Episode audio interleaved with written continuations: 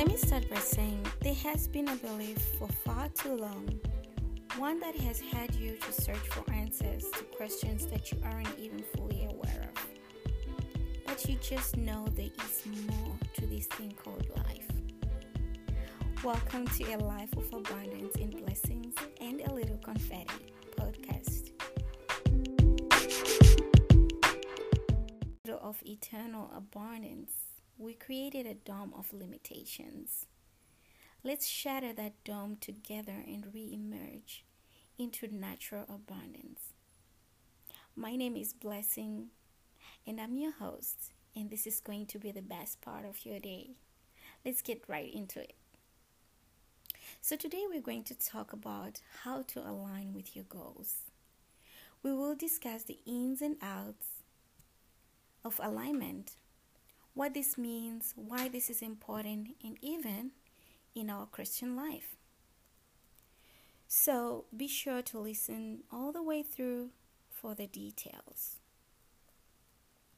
See, you and I probably agree on one thing that the enduring challenge that we face today is that we all struggle with painting a vision that is both inspiring and most importantly, well understood across all our needs. You see, there are moments in life when something happens, and then we make up a story about the why and the what.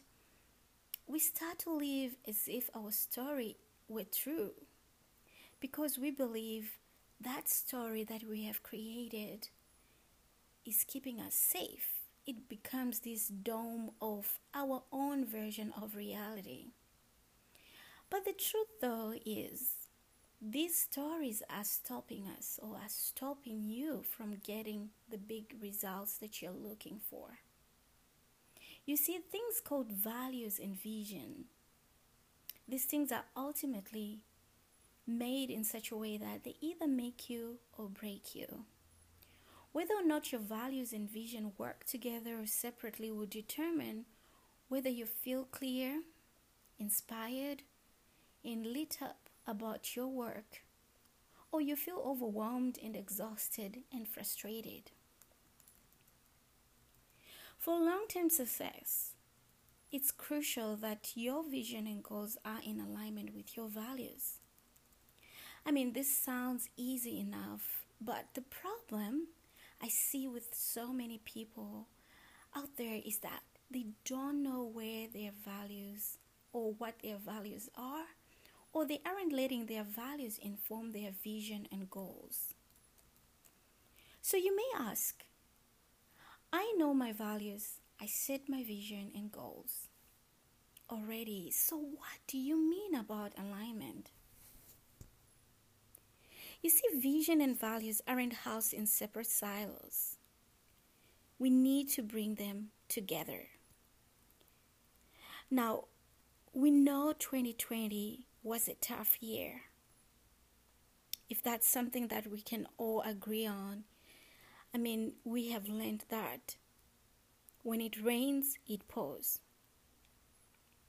We saw layoffs and poverty. As the studies say, the US lost 500 millionaires in 2020. I could not believe it at first, but then I saw it myself on CNN. Well, but thank God 2021 is here and we all believe that we will shape and I believe we have the power to shape our goals and give it life as we go forward. And for that, alignment is the key to empowerment. It is not magic. Definitely, it does not come in a little bottle, and you do not need a genie for it. It's not like there is a little blue pill that you need for alignment to come into you. But alignment is something you can tap into by design and then harness the power from it. You see, in my spiritual journey, I have come to understand that alignment is a word that actually morphs or it changes. Interestingly, if you look at it, it evolves its meaning depending on who, when, how you're using it. In actual fact, alignment is a word that we gather its meaning from many ancient texts, including the Bible. you probably predicted that I was going to mention that one, right? In Proverbs 16, verse 3, it says, Commit your works to the Lord, and your plans will be established.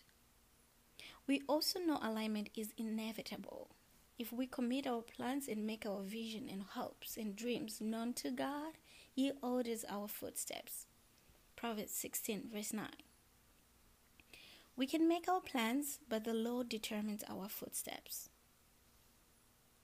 You see, hon, it is as though that beginning to align with your vision and goals is the magic or real deal because you do not have to worry of the method of how you get to your dreams or goals because someone is ordering your steps, showing you where to step, what course you should take, what to do next. I mean, it's almost as though your life is in autopilot mode. I don't know about you, but I want to be in autopilot mode. I want to be in autopilot mode, but I know I cannot be unless I am in alignment with the one that controls the directions. Psalms 37, verse 23 says, The steps of a good man are ordered by the Lord, and he delights in my ways. Yes, that is paraphrased for your own sake. See, when you are aligned according to your purpose, there is no such a thing called doomsday or fear of failure. You would know any setback is not failure, but it's a setup for you to accomplish even greater things. You have the power and responsibility to find that place inside yourself where everything is possible, but you cannot find that place unless you are in alignment. You see, you cannot fully open to possibilities unless you are in alignment. And now we are talking about alignment at a deepest level, spiritually. You have to be aligned with your identity. Mind you, your identity is ever evolving. You are an infinite being. It's not static. Your identity is not static.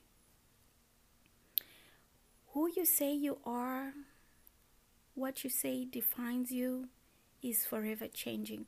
Now, I'm just going to give you a hint here. We are going to talk more about how you can manipulate your identity to match your alignment or to achieve better alignment in life. So you have to be aligned with your vision, your values, and beliefs. Only when you do so, you become more open to infinite possibilities. The more creative you become, the more expansive of a world you create around yourself, your loved ones, and the more you succeed in everything that you set your mind on. If you live with a hopeless, angry, or defeated attitude, then that will be what you live or become. You see, some people are really gifted that they do not allow negative thinking to penetrate their thoughts. Have you asked yourself why? I'll tell you why. It is because negativity is a hint or sign of being out of alignment. And more often, people with a closed mind simply refuse to see the better in an alternative thinking. A closed mind refuses to let go of the bitterness or the past that caused anger and defeated mindset. A closed mind wants to take control of every detail of what is happening and does not allow you to let go and let God. A closed mind is over focused on what isn't right, what isn't happening, and on the lack of opportunity. Let me ask you a question. Why would you choose to live in this way? You see, life is a direct reflection of your beliefs. If you want a better outcome, then you have to believe you that you can create it. Your opportunities for new hope and change are boundless, but it all starts within you. And the best way to live a life of enjoyment, the life in which you overcome all your limiting beliefs, is to get aligned with your vision and state your values and live by them. I really hope you enjoyed this episode of A Life of Abundance in Blessings and a Little Confetti. Stay connected with me via my social media platforms Blessings and Confetti on Instagram, Facebook, and Twitter. Join the conversation. I hope to hear from you. Until next time, take care.